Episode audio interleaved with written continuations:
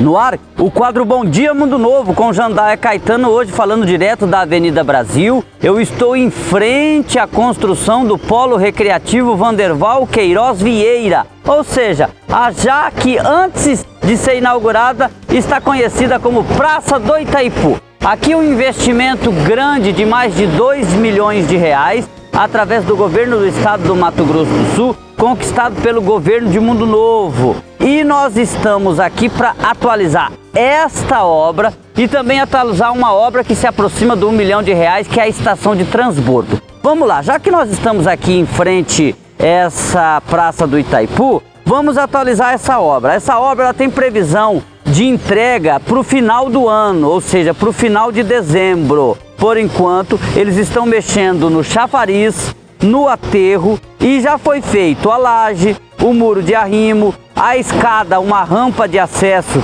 da Avenida Brasil para a praça, a drenagem e depois vai ter ainda a construção dos meio-fios, das ruas e além das quadras desportivas, além da jardinagem. A informação é do Valdecir Vila, proprietário da Vilares Construtora, que venceu a licitação para realizar essa obra. Eu estou aqui nesse momento, a obra está em bom ritmo. Outra obra que a Vilares também venceu e que também constrói em Mundo Novo, mas esta em parceria com a Itaipu Nacional, é a estação de transbordo, que fica lá na estrada municipal sentido Japorã.